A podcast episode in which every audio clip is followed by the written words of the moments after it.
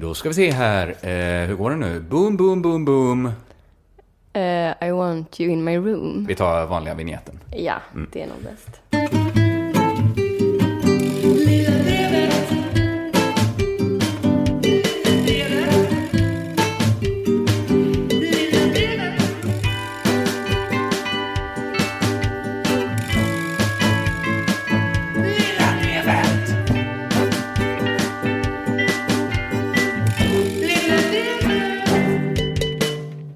Säger vi morsning, korsning, barnförlossning och välkomna till detta, det trettionde avsnittet av Lilla Drevet som är en satirpodd som görs i samarbete med killarna och tjejerna på Aftonbladet Kultur. Och det här är ett lite speciellt avsnitt ska vi säga.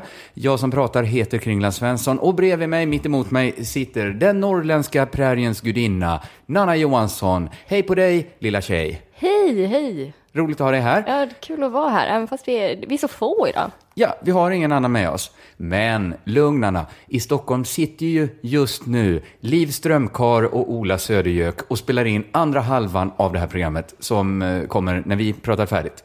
Eh, väldigt spännande det här. Dubbeldrevet kallar vi det internt. I våra interna dokument. externt också.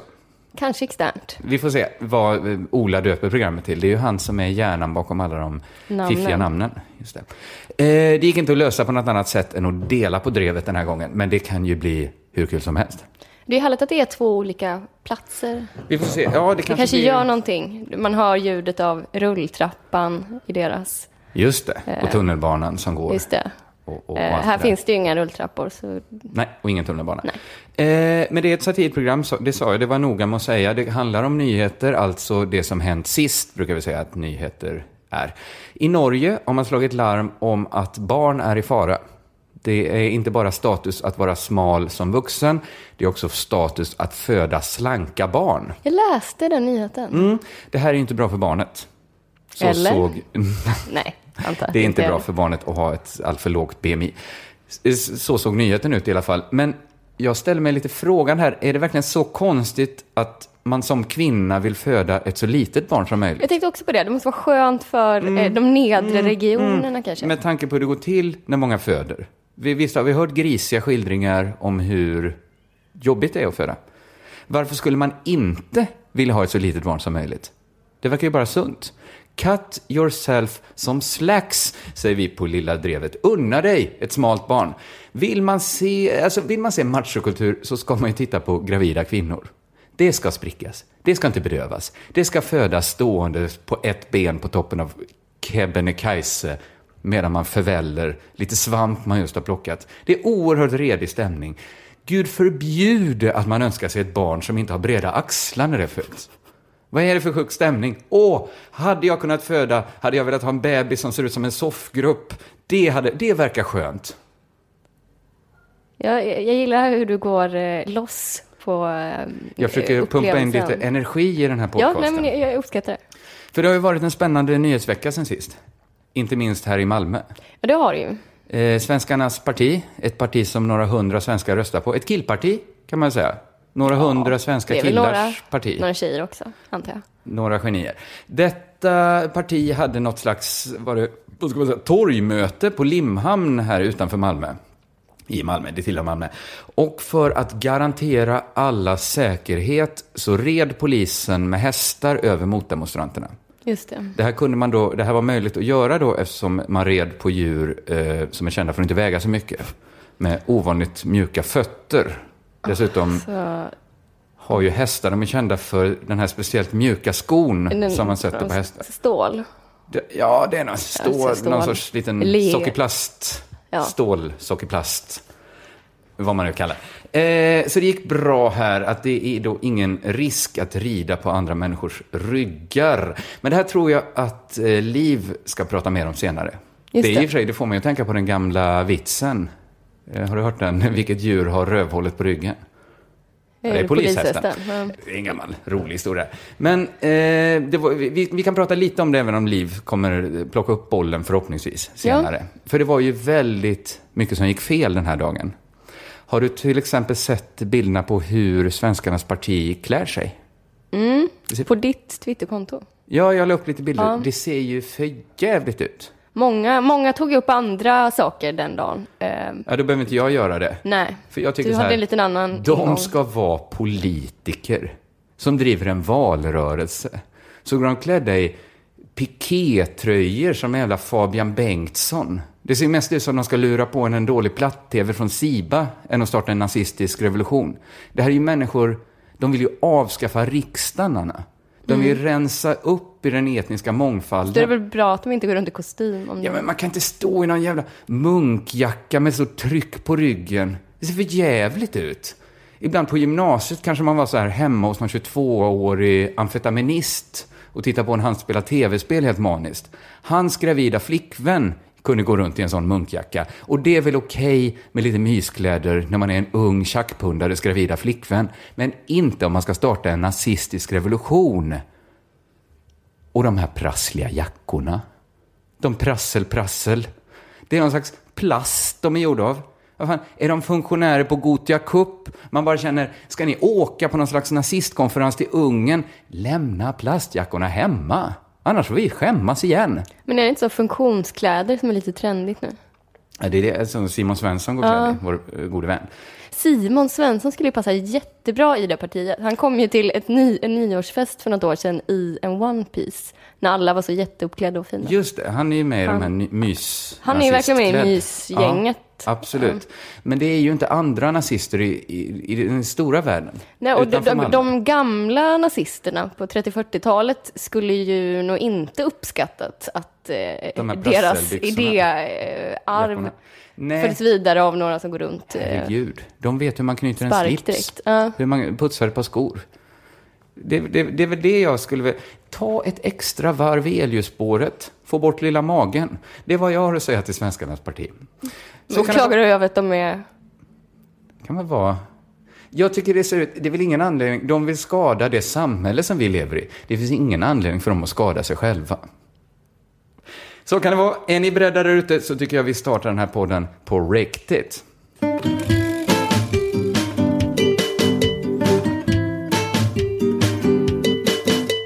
Igår, Kringlan, skrevs tv-historia. Eh, Jaha. mm, det var urpremiär för programmet Valet med Janne och Belinda. En eh, SVT-produktion som påades så här. Janne Josefsson och Belinda Olsson brukar kunna röra om i grytan. Nu ska de göra ett samtalsprogram utan att det blir bråk, säger de. Vi får se hur det går. Dags för valet med Janne och Belinda. De säger att det inte ska bli bråk. Gör de sitt bästa då för att undvika bråk till varje pris? Ja, men visst blir man lite... Ja, det vattnas i munnen. Vad kan de här två ha i kikaren? Nu vankas det Eh. anti-bråk-tv. Ja, men det går ju inte att inte kolla. Nej. jo, det går faktiskt alldeles utmärkt. Eh, eh, för jag kommer nu berätta för alla som inte såg programmet hur det var, så att ingen behöver se det i onödan. Ja, vad, varför, vilken härlig Ja, kulturgärning gärning, du ja. gör där. Eh, eh, vi kan ta det från början. Vad ska programmet handla om? Eh, Speakerrösten i valet med Janne och Belinda. Kommer Nathalie vägra att rösta? Vad är det för en lantis Janne Josefsson har hittat? Och varför är panelen så snygg i håret? Inte varför your average spelas- valprogram. Eh, många frågor. Rivig start. Ja, det är det. Ja. Det, är det. Eh, det känns... hade varit ännu rivigare om det var 1993. Ja, eh, eh, så känns det. Eh, Men upplägget i programmet ser ut så här. Eh, Belinda är i en studio med olika gäster och Janne Josefsson är ute på fältet. Han har verkligen kavlat upp ärmarna och är inte rädd för att få skit under naglarna. Nu ställer jag frågan. Var är du, Janne Josefsson? Ja, Belinda, jag befinner mig i en stadsdel som är en av de mest segregerade i Sverige får man väl säga. Gott folk, detta är Södermalm i Stockholm. Ja, Janne Josefsson tultar alltså runt på Södermalm. Eh, han eh, drar den här spaningen upprepade gånger. I var och varannan trappuppgång bor det journalister. Och så Fräsch spaning. Ja, jättefräsch. Och så träffar han andra människor som eh, också har den här spaningen och eh, bekräftar hans världsbild. Till exempel en eh, jämtländsk journalist. Det är Marcus Persson, du är politisk redaktör för Östersundsposten. Vad tycker, du om, vad tycker du om eh, Nytorget och Södermalm? Jag har berättat att det bor väldigt många journalister och kulturpersonligheter. Ja, på 30 år har det väl förvandlats till någon form av en eh, ankdamm för mediaeliten där man eh, lever och frodas med PR-konsulter, journalister och reklamare. Ah, reklamare. Men i Jämtland, där jag kommer ifrån, det är som, det är som, de bryr sig inte i Stockholm om vad som händer här i Jämtland. Vi bygger, vi har fått ett EU-projekt och det är som, de, de bryr sig inte. Nej, vi bryr oss inte. Ja, vi, vi, vi bygger ut infrastrukturen. Men det är som, i Stockholm så bryr sig de inte. Nej, de bryr sig inte där. Det är som, det är som gamla... Eh, vi, har, vi har ökat medellivslängden med 14 månader. Men det, det, det är som, de bryr sig inte i Stockholm. De bryr sig inte. Det är fint att du, att du eh, Bra jämtska, va? eh, kapar min prata här för att göra din jämtlänning. De sitter nere i Stockholm och de, de bryr sig inte. De bryr sig inte. Vi har, vi har, förs- vi har sura tallskogar, men de, det är som, de bryr sig inte. De bryr sig inte på Södermalm om våra tallskogar. Det, det är som, de bryr sig inte i Stockholm. Eh, är, du, är du klar? Ja, jag är klar. Ja, i alla fall, eh, så ingen glömmer vad vi är. Eh, Janne Josefsson den här eh, jämtländska journalisten går alltså runt på Södermalm där de går in på en krog, möter journalisten Fredrik Virtanen och försöker sätta dit honom eh, för att vara elitistisk och världsfrånvänd. Han bryr sig inte. Nej, han bryr sig som, inte. det är som, han bryr sig inte om vad vi i glesbygden. Eh, Det blir i alla fall en jättekonstig konfrontation. Eh, Janne ser pytteliten ut, att han sitter inklämd mellan två betydligt mer massiva människor. Han är som en liten bjäbbig chihuahua som försöker hetsa fram en jobbig stämning. Det, det går sådär. Det är ju att caset då, att det är många journalister som bor på Södermalm. Eh, Många journalister bor på Södermalm, har ingen kontakt med verkligheten. Folk går runt och pratar i Skriver så mobiltelefon. taskigt om landsbygden. Äter sushi till lunch, sushi. eh, dricker kaffe latte. Precis. Bryr sig inte om eh, Åker rulltrappa. Fipplar med sina Det är smartphones. som, de har ingen i bögörat, men det är som att de bryr sig inte. De bryr Okej. sig inte. Nu, eh, eh, nu återgår vi till det här. Eh, Belinda eh, kallar på uppmärksamhet i studion för det har blivit dags för det här. Nu ska jag säga hej till nyhetspanelen. Frisörerna! Mm, de har alltså en panel av frisörer som får tycka till om eh, olika nyhetshändelser, bland annat polisvåldet. Eh, Allvarligt. Ja, verkligen. Och man kan ju tycka att det hade varit lite mer intressant om panelen hade bestått av yrkesgruppen poliser. Men det hade väl gjort programmet för stringent och logiskt, eh, så de valde bort det. Absolut. Frisörer är ju eh, mest... Alltså det är som de flesta frisörer, alltså många Vissa frisörer är ju också är intresserade och har läst bra sig in på nyheter det. och politik, men Absolut. många är ju bättre på hår. Mm, ja, eller man kan vara duktig på allt, men det är ingen vara- garant att en, fris, att en frisör har Nej, eh, en eh, ny åsikt som inte är hörd om det nej. Men det är ju ett spännande grepp att se Ja, vad det är som ju vä- händer. väldigt spännande. Och så här fortsätter det faktiskt med det ena märkliga inslaget efter det andra. Eh, hela programmet känns väldigt mycket, som du var inne på tidigare, 90-tals-TV. Mm. Eh, lite som, jag minns det inte så jättebra, men det kommer mera var kanske lite på det sättet. Ja, det, det var liksom en, en kavalkad av roligheter. Ja, ja, man får känslan av att vad som helst kan hända. Helt plötsligt så kan Skansen-Jonas komma in med en boaorm. Eh, en fakir som hänger krokar i bröstvårtorna kanske får uttala sig om, om eh, journalisterna på Söder. Eh, den känslan får man. Anything goes. Ja, men det är Eh, väl en härlig känsla ja, att vara ja. i... L. Ja, men det är det. Jag har faktiskt inga eh, problem med det. Jag tycker Nej. att det kan få finnas ett jättekonstigt, jätterandom valprogram eh, i TV. Absolut. Eh, Låt tusen blommor blomma, brukar vi säga. Ja. Eh, du brukar säga det. Mm. Ehm, eh, men det jag kan tycka är lite töntigt, det är att eh, just duon Janne och Belinda ännu en gång på ett rätt så desperat sätt försöker göra sig till ambassadörer för vanligt folk. Du menar att till exempel Janne Josefsson då som bor på en ö i Göteborgs skärgård, eller Åstol, Mm. att den kanske, det kanske inte är betongdjungeln riktigt, att den, det kanske finns drag av segregering där ja, också? Eller? jag tänker det. Eh, ja, men jag tänker också att, att det är som att de båda bara har bestämt sig eh, för länge sedan för att de ska liksom starta ett krig mot eh, då, eh, den så kallade Twitter-eliten. Eh, genom att då hela tiden ställa sig på vad de tänker är verklighetens folks sida. Eh, verklighetens folk som då inte gillar Som inte vet hur man skaffar ett Twitterkonto. typ. Nej, precis. Twitter är, då, har man Twitter så är man bortom räddning. Man kommer aldrig få Janne Josefsson. Eh, som, man bryr sig inte. Man sitter och twittrar om saker. Man, man bryr sig inte om, om, om de EU-projekt och... Ja. Ja. Nej, men så det känns lite som att, eh, som att det är deras grej just nu, att alla deras eh, program går ut på att visa hur folkliga de är. Och då kan jag tycka att en mer intressant programidé än eh, valet med Janne och Belinda skulle vara valet mellan Janne och Belinda. En tävling där de två ska utmana varandra i vem som är mest verklighetens folk. Och sen så får tittarna det. rösta på vem som vann. Eh, Så måste de typ eh, äta falukorv på ett övertygande sätt. Eller husvagnssemester på Öland. Slå upp en bag-in-box. Just det. Så Har de, har de ett trick för hur man får ut det sista? Sista. Ja, precis. Och så då skulle vinnaren skulle få styra Sverige. Kanske. Jag tror bara att Vinnaren får slå någon ur Twitter-eliten. på käften. Skithårt. Har ingen av de här två, varför har inte Belinda Twitter? Jag vet inte, hon har säkert Alla det. hennes kollegor måste väl ha De är ju inte så här uttryckligen mot att folk twittrar. Nej, För visst, vi visst utstr- är, det, är det helt otänkbart att hon, nu vet jag inte om hon bor på Södermalm, men det hade ju inte varit helt sinnessjukt. nej. Och är inte de två journalister? Alltså, de det- är ju det, för det, faktiskt. Det, det är de väl?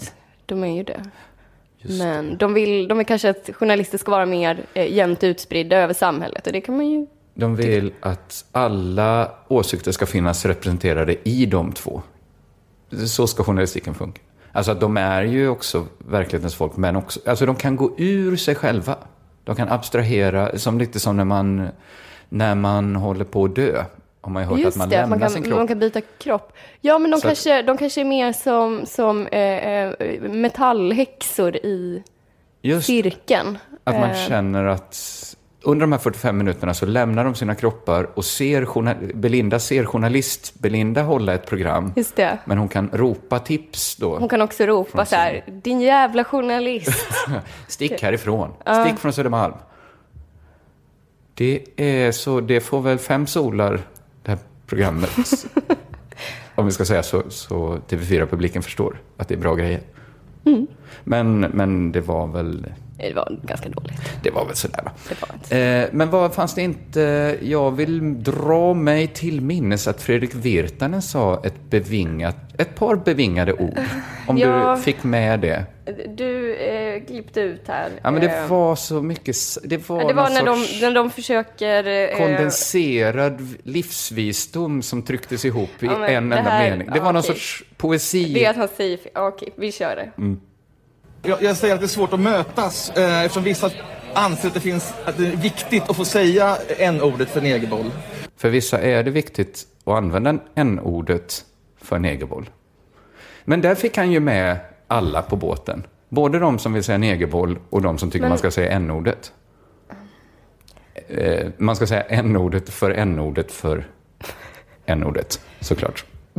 det blir för konstigt. Eh, men det var ett litet Det, tv-tips det, det kom en liten, en liten bonus där som du hade som jag hade förberett. förberett. Ja, ja Ja.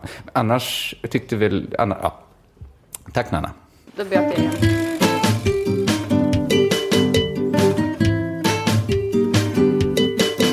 Hörru, Mm. eh, nu blir det lite allvar här. Var lite trams. Nu blir det allvar igen. Tycker du att det är trams att, Eh, eh, att- granska journalistiken i Sverige? Ja, det tycker jag. okej. Eh, om man jämför med hur mycket som talar för att Sverigedemokraterna kommer att fördubbla sitt väljarstöd. Ja. Det, det tycker jag är allvarligare. Och att det liksom inte spelar någon roll vad man gör. Det spelar ingen roll om de är fulla och gruffar med Soran Ismail utanför McDonalds. De skulle liksom kunna gå runt med Soran Ismails huvud spetsat på en påle. Folk skulle ändå tycka att de var ett bättre alternativ än de etablerade partierna. En sjuklöven. Ja, de skulle säga de, är i alla fall, de kommer i alla fall med något nytt. Vad har ni andra gjort med Soran Ismail egentligen? Det spelar ingen roll om statsvetare efter statsvetare plockar isär deras vallöften. Att så här, man säger så här, men ett helt lands välfärd kan väl inte finansieras av att man minskar bidragen till flyktingar och stoppar anhöriginvandringen. Samhället är väl mer komplext än så. Och det spelar absolut ingen roll hur många gånger vi sitter här och skämtar om dem i Lilla Drevet. Alltså var tionde svensk kommer ändå rösta på SD. Ja, För att folk är de lyssnar missnöjda. inte heller på programmet. Nej, precis. Det är därför det inte spelar någon roll. Eftersom vi är ett eh, elitistiskt program. Det. Skulle väl Janne och Belinda säga, antar jag. Och det kan de väl ha rätt i. Eh, nej, men folk är missnöjda med den rådande ordningen. Man är överens om att Sverige är ett land i kris. Att det behövs nya alternativ. Och jag tänkte komma med ska vi säga, anspråkslöst förslag nu. Kanske ett annat sätt att bemöta Sverigedemokraterna på. Oj, oj. Det, det, ibland när du pratar så kan det kännas okej till en punkt då man börjar ana oråd. Mm, ja, men du, du Nu- börjar ju ona... Jag, jag börjar ana det ganska ofta när du pratar i och för sig, men Ja, men det, det är ingen det är fara för att någonting det med här är din blick väldigt nu, att jag ser det i något okänt. anspråkslöst förslag då. Nej, men alla är överens om att Sverige är ett land i kris, det behövs nya alternativ. Eh, jag tänkte bara prata om den här grejen med att måla upp Sverige som helvetet på jorden. Jimmy Åkesson säger att han vill att vi, citat, eh, politiskt bestämmer att situationen är så allvarlig i Sverige. Vi har inte bostäder och stora behov i välfärden. Att vi inte kan ha den här typen av invandring och att vi säger stopp tills vidare. Slutcitat. Tills vidare får vi säga stopp. Mm? För att vi har sån, det är så fruktansvärt i, i, Sverige. Så att vi får säga stopp Jag menar nu. att det är någon slags undantagstillstånd just nu. Ja, jag, alltså det är i alla fall, vi har inte råd. Nej. Vi får vänta till Sverige är på fötter igen. För i Sverige är det en sån otrolig kris. Okej, vad konstigt. För alldeles nyligen kom det en sammanställning som visar att Sverige är världens näst bästa land att leva i. Bo Ekman på Tellberg, Tellberg Foundation har sammanställt 16 internationella rankinglistor där man mäter liksom allt möjligt. Du fattar, allt. Man mäter... Ja, men allt som är bra för ett land och för de som bor där. Liksom hur demokratin funkar, väl, alltså allt. Då hamnar Sverige på andra plats. Vilka är först? Eh, jag tror det var något annat skandinaviskt land. Eh, bland alla länder på planeten jorden som är det enda stället där vi vet att det finns människor, där är det näst bäst att leva i Sverige. Men du vet också att... Ja, men smaka på det här. Om du också lägger till den historiska aspekten, att vi som lever idag, vi tillhör den generation människor som har det allra bäst i världshistorien. Du skulle inte vilja leva på medeltiden. Nej, det skulle jag inte. Då hade du varit en prostituerad mormor nu, eh, som kanske dött av en dålig visdomstand. Så det är ju livet på medeltiden. Av alla generationer människor som lever på jorden så har vi det bäst. Och dessutom bor vi på den näst bästa platsen. Men Jimmy Åkesson vill säga stopp tills vidare. Tills när? Tills när? Hur bra land måste Sverige vara innan, innan liksom väntan är över? Innan Jimmy Åkesson och hans väljare är nöjda? Hur länge till ska det finnas utrymme för ett missnöjesparti? Hur kan Sverigedemokraternas väljare vara missnöjda med Sverige? Hur kan man vara missnöjd med Sverige? Det är världens näst bästa land.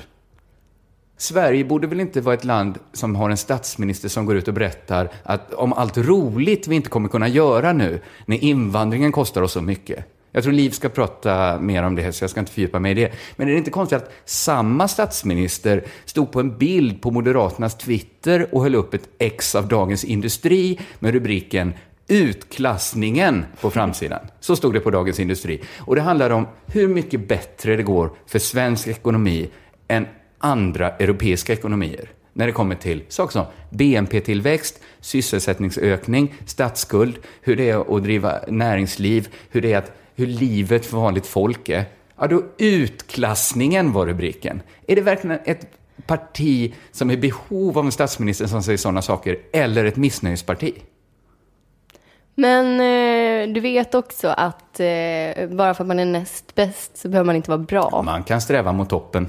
Man kan försöka vara allra bäst. Men även om man är bäst så behöver man inte vara bra. Nej, men Man kan vara minst Nej, men vad ska man dålig. jämföra med? Någon sorts utopiskt lyckoparadis? Man får väl ändå jämföra antingen med sitt eget land historiskt, att man har det bättre, som varje generation får det ju Jo, bättre. jo, fast- Eller så får man jämföra med andra länder där det lever människor.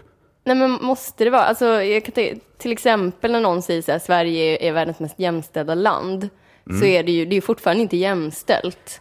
Nej, Så då borde man väl inte vara nöjd. det är luta dit tillbaka. jag vill Nej, nej, komma. nej, Kringlan. Visst hörs det jättemycket snack? Nej, men jag tycker bara så här, mitt anspråkslösa förslag då är så här. Mm. Ja, men om inget verkar funka för, Sverige, för att liksom gå emot Sverigedemokraterna, bara testa så här att inte köpa den retoriken om Sverige som ett land i kris. Vi vi byter retorik. Vi säger inte så här, ni har rätt, Sverige är i kris, men inte som ni tror. Problemet är att det är så mycket sexism. Säg istället så här, ja, ja, det, det kanske är ett vidrigt patriarkat, det här svenska samhället, men det är världens bästa patriarkat. Jämförelsevis ett svinsoft patriarkat. Smaka på andra patriarkat så ska ni få känna. Ja, men titta. Tittar man på World Economics Forums undersökning så ser man att Sverige är ett av världens absolut mest jämställda länder. Mycket kvar att förändra. Ja, mycket, jag mycket tycker bara det är kvar. deppigt Men jämfört, alla andra har det så mycket men. Jo, jo, jo, men vad ska man annars jämföra med? Jämför historiskt. Tror du att det var softare att leva i någon sorts Nej men jämför med ett absolut Ja, men vi jämställt jämför samhälle. med ett samhälle som aldrig har funnits ju. Vi Mm. drömmer fritt. Ja. Man får drömma, det kostar inget att önska. Det är ju det samhället vi vill till. Absolut. Då är det kanske det vi ska... Men ska, är det det vi ska jämföra? Att innan vi är där så är det kris. Det är så här, jämför eh, med talibansamhälle. Är det rimligt? Jag bara tänker så här, det här är ett anspråkslöst förslag. Vi Mm. testar något annat. Vi testar något annat, ser om det funkar. Eh, det är klart, det finns jättemycket stru- strukturell rasism.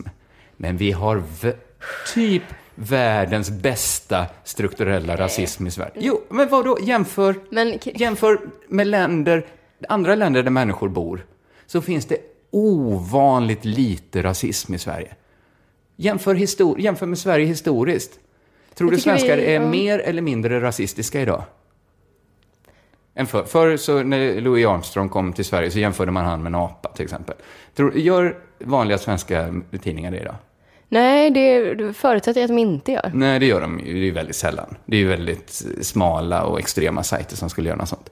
Eh, 2011 sa Marie Demker, professor i statsvetenskap vid Göteborgs universitet, ansvarig för SOM-institutets mätningar på det här området, att de har uppmätt det lägsta motståndet mot invandring sedan de började mäta.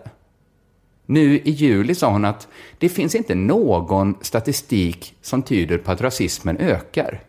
Men Kringlan, Vilka goda nyheter. Kringlan. Ja. man kanske också ser det som att ja, vi är på väg åt ett bra håll. Men att Absolut. du, som du sitta i bara överkropp nu och bara stråla av nöjdhet. Ja, Då vet jag det är inte om klart det jag är... blir glad när jag hör så här goda nyheter. Eller blir inte du det? Känns det inte roligt att det finns ingenting som talar för att rasismen ökar i samhället? Det är ju positivt Det om det är måste så. det väl vara? Men hur snabbt minskar den?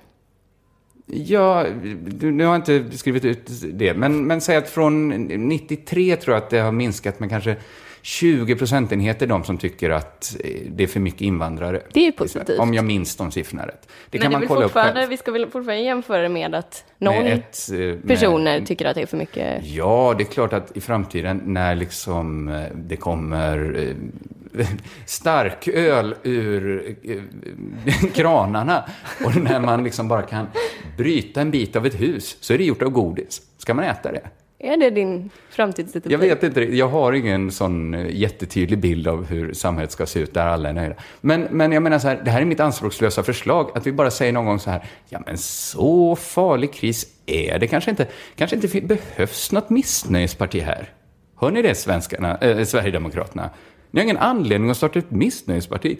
Här finns ingen kris. Du tycker inte det här är ett...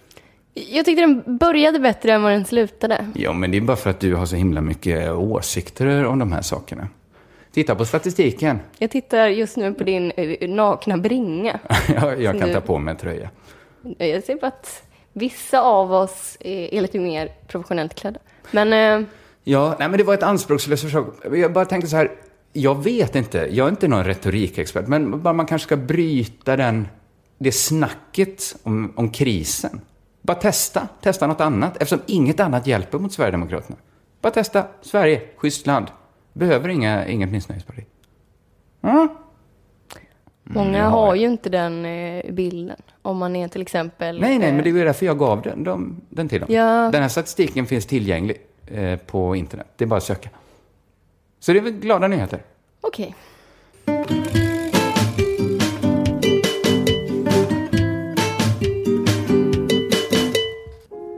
Nu skulle jag vilja att du som lyssnar blundar och tänker dig att du befinner dig på en trygg plats. En plats där du varit förut och haft det bra. Nu är allt bra. En liten katt går genom rummet. Ser du den, Anna? Mm, jag ser det för mitt inre öga. Men det gör jag i och för sig alltid. Försöker katten säga något? Lyssna på katten och upprepa högt för dig själv vad den säger. Jag ska gå med i akademikernas a-kassa. Jag ska vara med där. Säg det högt. För bara 90 kronor i månaden kan jag få 15 000 kronor ifall jag skulle bli arbetslös. Säg det. Och skulle det vara så att jag inte är akademiker så finns det massor med bra andra a-kassor som passar just mig. Gå med i a-kassan. Det är solidariskt. Så. Nu kan du öppna ögonen långsamt. Nanna, du också. Okej. Om du blir sugen på att göra något nu, när du känner dig så här lugn och harmonisk, gör det. Gå på känslan. Och skulle du få för dig gå med i akademikernas a-kassa, låt hela världen få veta. Skriv det på sociala medier, hashtag lilla drevet som ett ord. Eller på ansökningsblanketten. Så hjälper du dig själv och din favoritpodd. Fint. Ja, det var lite avslappning sådär. Kan man behöva när vi har på en stund. Det kan vi verkligen behöva. Ska vi eh, lämna över till dem i Stockholm nu? Ja, vi lämnar över till Liv och Ola. Take it away!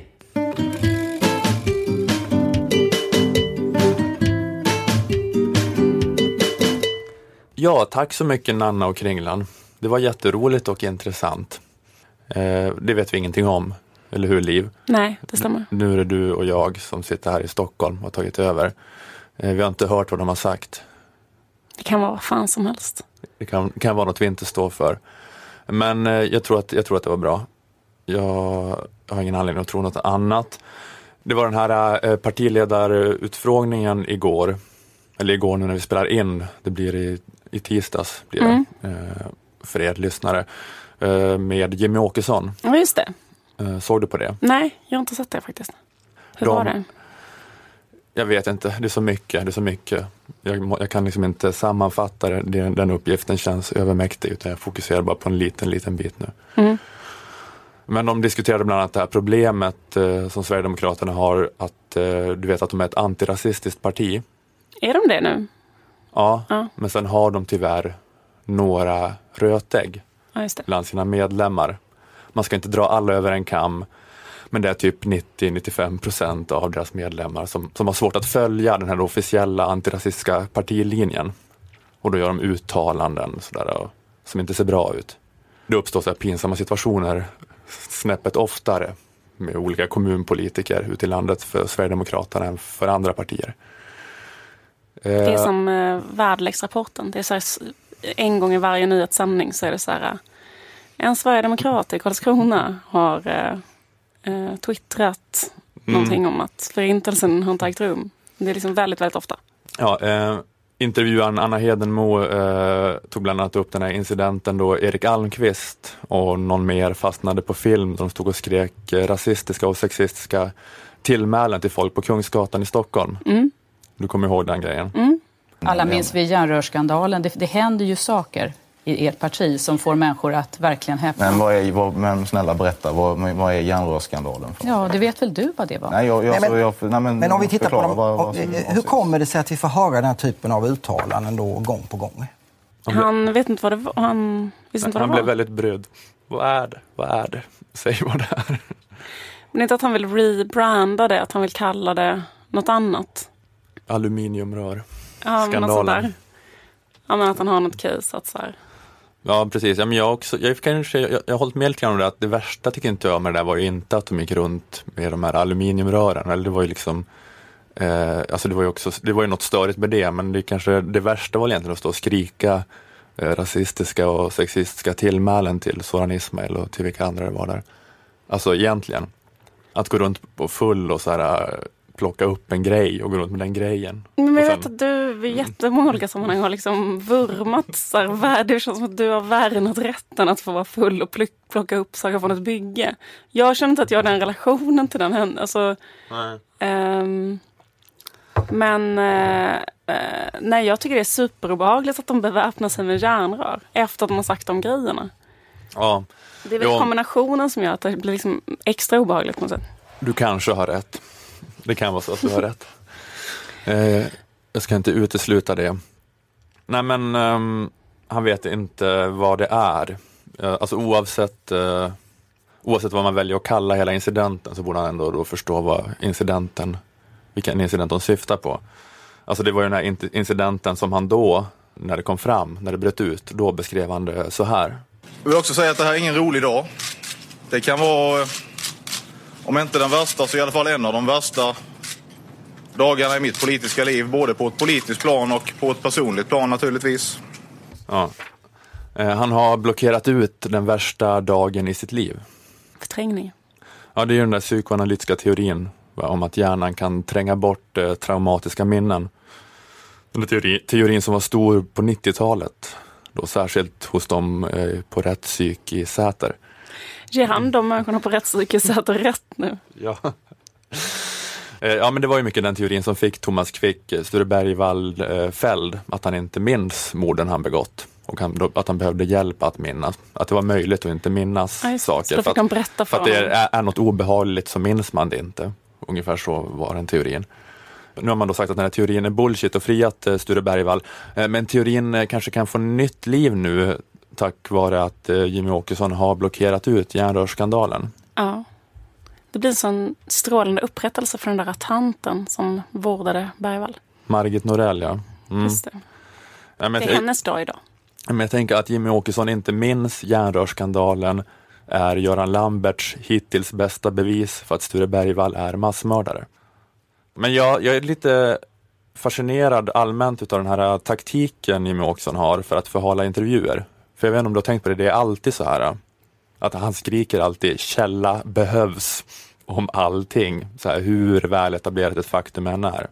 Det är väldigt, väldigt många intervjuer som är så, eller att eh, partiet har ett rasistiskt förflutet eh, och, och någon, att någon påstår det och då skriker han att ni får inte säga så, det är helt sjukt, hur kan ni säga så? Va?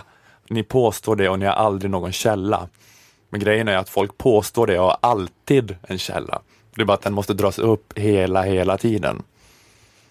Sådär att man måste dra upp så här att det stod i partiprogrammet på 90-talet att människor som är medborgare ska visas ut de har kommit hit. Att det, är så här, det var ren apartheidformulering i partiprogrammet. Det var också att de ville utvisa adoptivbarn, eller hur? Om de kom från utanför Europa. Jag Eller de inte, inte tillåta Eller- adoption utanför Norden, utanför Europa eller Ja, någonting. just det. Det var väldigt så här, det var färgat av, det fanns en rasbiologisk underton, minst sagt.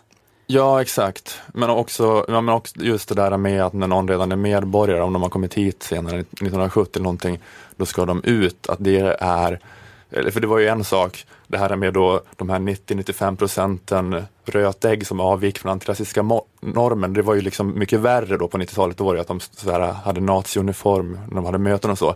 Men då kunde man ju avfärda det, att det inte var officiella partilinjen. Men då var ju också liksom partiprogrammet så Eh, rasistiskt uttalat eh, att det var ren apartheidskrivning i partiprogrammet. Men, eh, ja, men det, det, det blir så himla tjatigt det där. Att det går inte att säga det. Han säger alltid det är inte så och så måste liksom Expo skriva den artikeln varje gång efter varje framträdande. Det är lite, eh, blir lite intellektuellt ohederligt på något sätt. Ja, jag sparkar in den dörren. Sagt att jag tycker att Jimmy Åkesson är lite intellektuellt ohederlig ibland.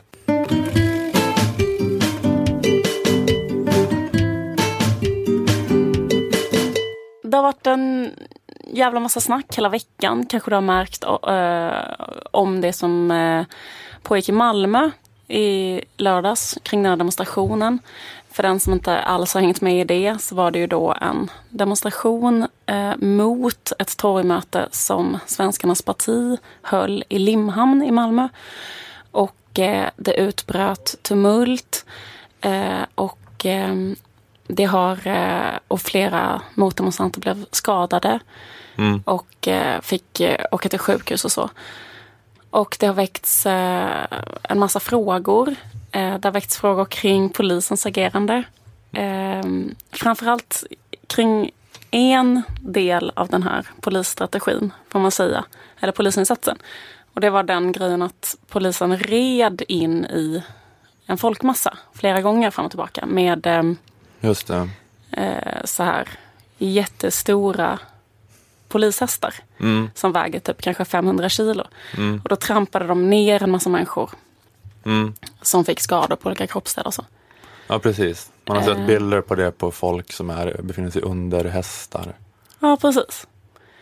Det fick mig att tänka på en eh, sån här eh, modern myt, eller vad man ska säga, eller ett mysigt faktum. Eller en mysig myt som jag har hört jätteofta som hästtjej. Och det är Mm. den här myten, att hästar aldrig trampar på människor som ligger ner. Har du hört den? Nej, men jag har i och för sig väldigt eh, obefintlig relation till hästar. Jag, jag, jag, känner att det var en sån sak som upprepades eller spreds ut väldigt mycket i mina kretsar Mhm. som hästtjej. Eh, och att det också kanske stod så här i min häst, kanske mot en sån rosa bakgrund, en snirklig text där det står så här. Visste du att en häst trampar aldrig på en människa som ligger ner? Bild på en gullig ponny. Mm. Okej. Ehm, men det gör, det gör de uppenbarligen.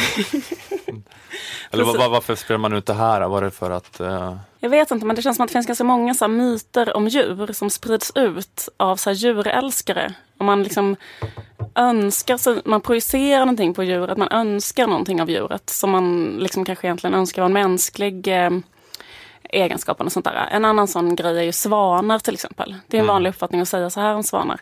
Svanar har samma partner livet ut. Har du hört det? jag tror jag har hört det om pingviner. Ja, samma sak om pingviner. Och också att om en svan dör i det här paret så träffar aldrig den där änkesvanen någon ny. Mm. Spridd myt. Som har gjort svanar till väldigt populära så här, bröllopskortsdekorationer och sådär. Okej. Ehm, men i verkligheten så är det rätt så vanligt att eh, svanar separerar. Att de eh, bara träffar en yngre, snyggare svan. Och beter sig som as mot varandra. Mhm. Och en annan grej är den här mysiga snacket om delfiner. Att delfiner är um, dels att de är intelligenta och goda och så. Men det finns ju en annan slags projicering på, på delfiner som är så här, att det är så härligt med delfiner för att de har så positiv, de är så, de har sån positiv erotik. De är så här det enda djuret förutom människan Mhm. som älskar eh, passionerat med varandra bara för att det är gött och inte för fortplantning. Men, är delfiner osjälviska älskare? Nej, alltså myten säger detta. I verkligheten så är delfiner ofta, det alltså, de är vidrigt sex, delfiner.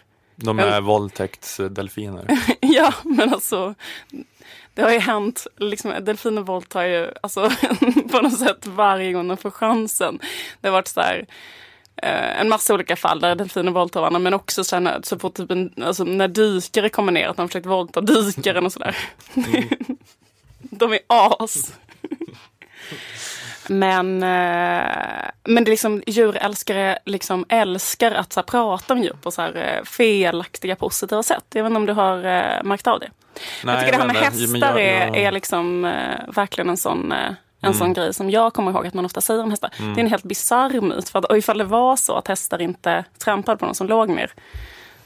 Då skulle typ ett kavalleri förr i tiden ha varit helt verkningslöst. För Ja, då hade ju alla bara kunnat lägga sig ner på marken, väntat på att de skulle galoppera förbi och sen resa sig upp.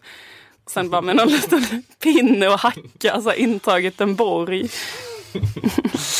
Du hade kunnat vara befälhavare på medeltiden och vinna alla slag om den här myten stämde. Ja. Nu när du ja. Precis. Mm.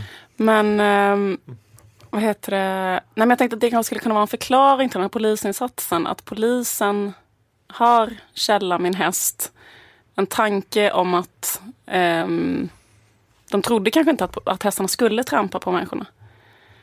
Nej. Så de bara, ja men det här är ju en skitbra idé. Att vi vill skingra den här folkmassan vi bara galopperar igenom.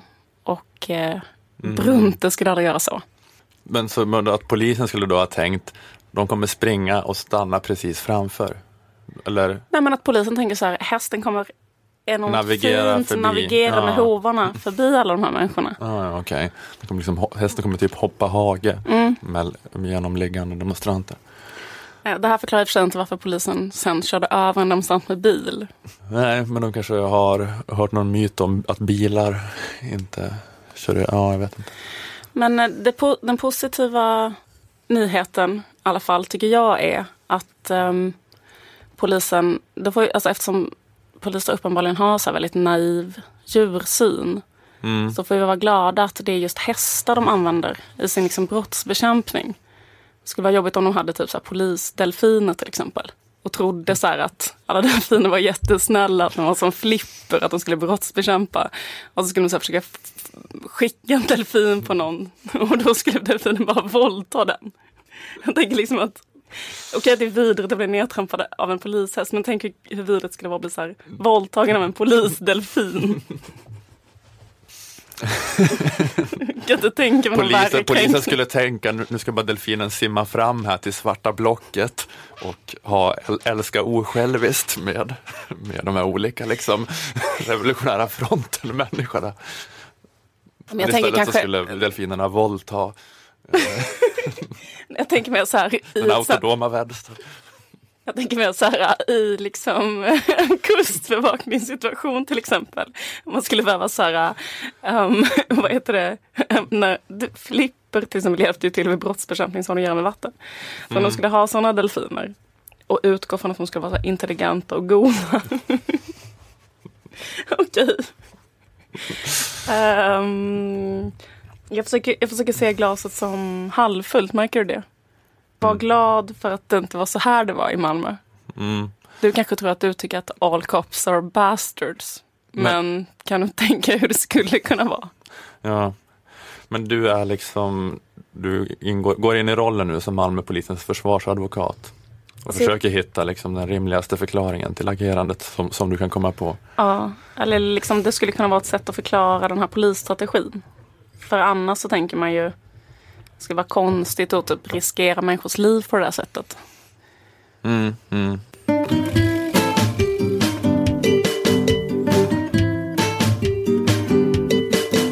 Ja, jag tänkte spela upp eh, ett par klipp från Fredrik Reinfeldts sommartal. Ooh. Eh, Skapa förväntansfull stämning. Är du redo nu? Mm. Har pulsen gått ner så pass mycket att du kan, att du kan ta in eh, Mm. vad han säger? Rösta på ett parti som gör precis det de säger. Det är vad Moderaterna gör. Vad är det Moderaterna säger att de ska göra? Moderaterna lovar inga stora skattefinansierade skattesänkningar under hela nästa mandatperiod.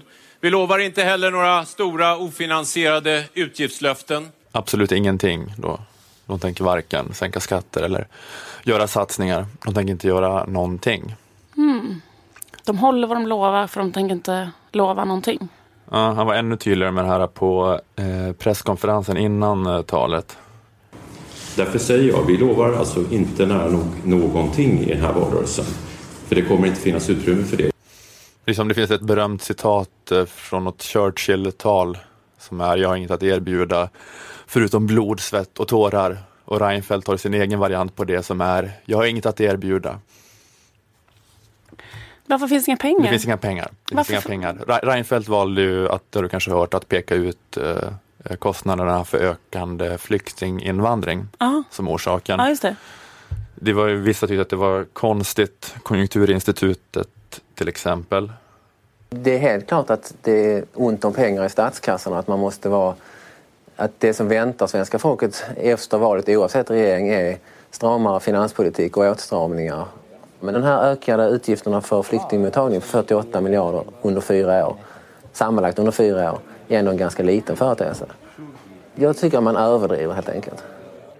Men i alla fall, de håller ändå med i sak. Eh, eller de tycker att det har varit så jättelänge att eh, det är slutpengar och att det inte går att göra någonting. Eh, även om de då inte tycker att det spelar någon roll med flyktinginvandringen. Men ja, för det är konstigt, varför finns det inte pengar? För att på ett sätt så borde det finnas pengar. Eh, för att eh, tillväxten fortsätter bara eh, så som den har gjort. Vi har tillväxt varje år, 2 procent eller sånt där varje år. Alltså tidigare på 1900-talet har man hela tiden använt de här nya rikedomarna som kom hela tiden. Dels genom att man typ vart tionde år sänkte arbetstiden, förkortade arbetsveckan, förlängde semestern och att man satsade på typ ny välfärd och infrastruktur hela tiden. SVT visade ett eh, dokument inifrån om det här i våras eh, som hette Politiker utan mål, eh, som handlade om det här att vi bara fortsätter ha tillväxt men av någon anledning har vi bestämt oss för att sluta använda den. Så här sa en Stockholmskille på Finansdepartementet då. BNP kommer nog fortsätta öka kring 2% per år i reala termer. Det vill säga man kommer fördubbla BNP-nivån på en 30-35 år. Vad ska vi ta oss till med den här fördubblade BNP? Fördubblade inkomster ger oss utrymme att lägga dubbelt så mycket pengar på privat konsumtion. Och också dubbelt så mycket på offentlig konsumtion. Alltså fördubblad BNP det betyder att vi har liksom dubbelt så mycket pengar till privat konsumtion och dubbelt så mycket pengar till offentlig välfärd. Jag skulle kunna ha två iPhones. Barnen på Elsans förskola skulle kunna få två bitar knäckebröd var. Ja. Eh, eller så skulle man kunna jobba hälften så mycket och ändå ha lika mycket grejer som idag. Men det är konstigt att, liksom, att tanken på att vi ska göra något av det här ständigt växande överskottet plötsligt har blivit absurd. Alltså alla politiker är så extremt negativa nu. Det är man snackar om att man ska sänka ingångslönen och sånt där. Ja, och att eh, alla måste jobba mera. Vi har inte råd med pensionerna. Eh, vi har inte råd med välfärden. Och eh, jag har egentligen, jag har liksom ingenting att säga om det här annat än att jag bara undrar, eller jag skulle vilja att någon förklarade varför de i den här dokumentären som pratade om den ökande BNP-tillväxten, att den fortsätter som vanligt och att man därmed borde rikedomarna fortsätta öka som vanligt. Varför har de fel? Varför, varför är ni så ledsna? Varför, varför säger ni att det inte går att göra någonting? Om man tänker logiskt då, som utvecklingen har varit hela tiden, så alltså det borde ju nästan vara nu så att det skulle gå att genomföra FIS-program. Det som bara är världens roligaste skämt just nu. Det är det roligaste skämtet för alla, alla ekonomer och alla andra politiker. Det Fi har föreslagit. Eh, Vad och- är det egentligen? Att, Ja men det är väl bara att man ska ha gratis eh, allt, typ. Vi ska storma slottet, ta alla juvelerna och så ska alla leva som kungar. Fett. Jag vet inte riktigt. rösta på dem kanske. Ja men de har väl allt sånt där, sänkt arbetstid, eh, bygga ut all Ja, välfärd. Ja. Ja, men att det hade gått att göra liksom helt enkelt. ja, jag vet inte, eller antagligen inte för att alla säger att det inte går, men jag, vet bara, jag fattar bara inte vad det är för något. Vad är det som är problemet? Jag fattar inte. Nej, men det är jävligt konstigt också för det känns som att det enda som Reinfeldt och Borg snackar om hela tiden det är ju så här hur bra det går för svensk ekonomi och hur det är den starkaste. Det är konstigt att det är sån stämning nu bara. Vi har absolut inte 48 miljarder som är väldigt lite om man kollar på en budget. Att det skulle Mm. så göra att allt Mm. kollapsar. Eller typ Precis. att det skulle göra att det inte 48 finns... miljarder över fyra år också. Så att det, är, ja. Det, är så här, då, det gör att vi inte kan liksom... Mm. Lo, då, det gör att vi inte kan lova något eller göra något. ja, skitsamma. Det borde bara finnas så jävla, jävla mycket pengar. Jag vet inte vad de gör med alla pengarna. Vart är alla pengar? Eller kanske är det som jag pratade om förra gången för Man har inte är- gett det till typ folk som har aktiebolag. Man betalar ingen skatt längre. Sådana saker. Mm. Är det det kanske att, alltså att hela, Allt som det, det är- är det här som Thomas Piketty pratar om, det här, att tillväxten kommer liksom inte medelklassen till del, utan att det är den här rikaste procenten som, att det är där tillväxten finns. Att deras kapitalackumulation, nu låter jag som en idiot. Mm, ja. Hör när Liv och Ola gissar om ekonomi helt utan skämt.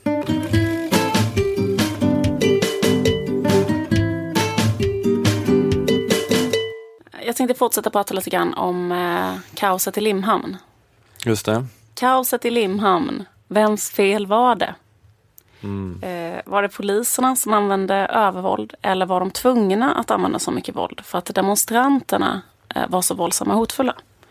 Mm. Eh, det kan man fråga sig. Det är många som har frågat sig under veckan. Eh, och för att bringa klarhet i den här viktiga frågan, det är en viktig fråga ju, eh, så tog eh, Studio 1 upp saken i sitt program i måndags just under rubriken Kaoset i Limhamn. Vems fel var det? Det är så lite roligt med Malmö tycker jag, för att det finns så många kulturpersonligheter i Malmö. Alltså, det, eller jag menar, det finns inte så många kulturpersonligheter i Malmö. Det finns inte lika många som i Stockholm till exempel. Nej, Men de kulturpersonligheterna som finns, de är ganska aktiva. okej. Alltså Lukas Moodysson har ju till exempel redan hunnit skriva en debattartikel om händelserna i Limhamn. Just det. Mikael Wide håller förmodligen i detta nu på att tonsätta någonting om vad som hände och kommer släppa den låten imorgon. Liksom. Mm, mm.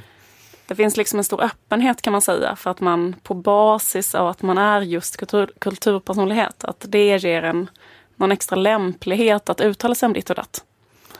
Ja, de är liksom, att de är politiska kulturpersonligheterna i Malmö. Eller att de bara vill prata på, alltså de vill liksom kommentera olika saker. Ja, de gillar att vara med. De vill vara med. Och i Studio 1 så eh, går man också på den här linjen och letar upp just en kulturpersonlighet eh, för att få reda på den här eh, svåra frågan. Kaoset i Limhamn, vems fel var det?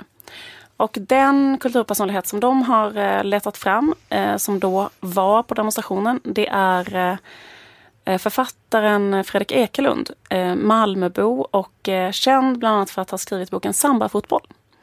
Eh, vad säger då författaren till bland annat boken Samba-fotboll om vems fel det var att allt eh, ballade ur då i Limhamn?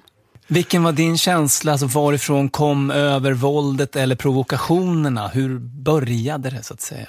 Ja, vad har eh, Fredrik Ekelund att säga om det här? Jag kan inte säga exakt hur det började eftersom det började på andra sidan. Eh, Jag uppfattade det som att det var en dialektik mellan polis och demonstrant. En dialektik? Han kan inte säga det riktigt hur det började för han befann sig på andra sidan. Men ändå. Han har skrivit Samba-fotboll, det är en rätt så bra bok. På andra sidan.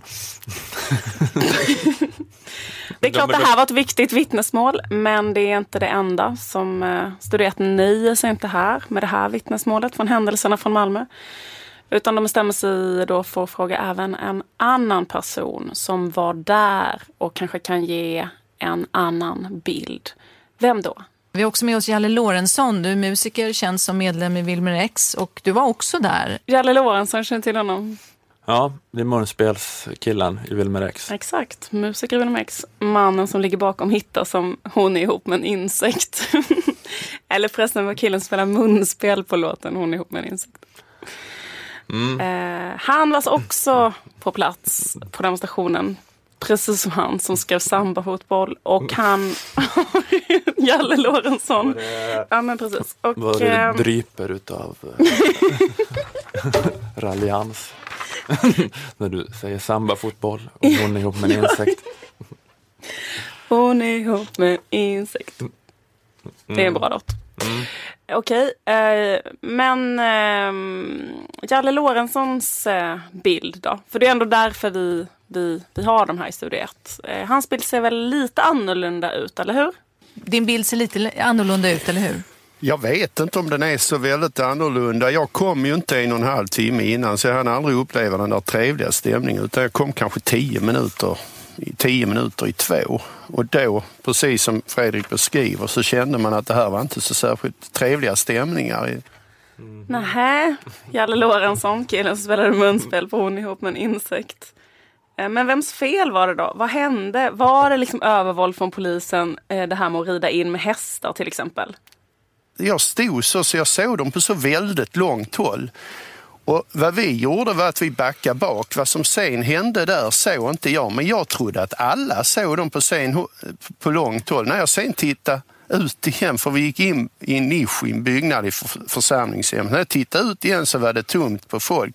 Och jag förstod inte att folk hade blivit skadade. Okej, men då återstår det bara att säga tack. Dels till Mm. de fina orden om sambafotboll och det fina munspelet på Hon ihop med en insekt. Och också tacka Studio 1 för den här fina och eh, informativa samhällsbevakningen. Mm. Ja, precis. Ja, men det var ändå skönt att höra vad lite... Sköna Malmöprofiler tycker om saken. Ja, Även om de bara var- gick in i en nisch och inte riktigt såg. Ja, Men alltså jag bara tänker att det kanske fanns någon annan man hade kunnat snacka med. Alltså just det att han Jalle Lorentzon, att det vägde så tungt så att de tog honom för någon som inte gick in i en nisch utan såg mer vad som hände. Jag tycker det är lite märkligt journalistiskt val. Ja, jag vet inte. Men det är väl ändå att man kanske kan relatera till Jalle Lorentzon på ett annat sätt. Än en vanlig, en annan människa som inte har dem, har den, eh, det, det förtroendekapital han Ja, men byggt det upp blir genom ju sitt så med munspelande sådana här kändisar. Man lever ju genom dem. Jag lever ju genom Jalle Lorentzon.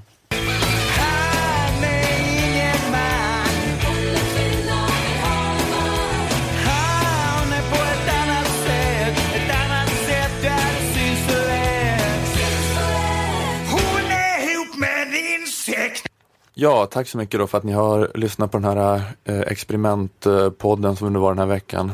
Stockholm-Malmö-podden. Nästa vecka är det som vanligt igen. Tack eh, till Nanna och Kringland, tack Liv. Jag heter Ola. Det här var Lilla Drevet, en podcast för Aftonbladet Kultur. Och tack igen till vår sponsor Akademikernas A-kassa. Tack så då. mycket, hej då.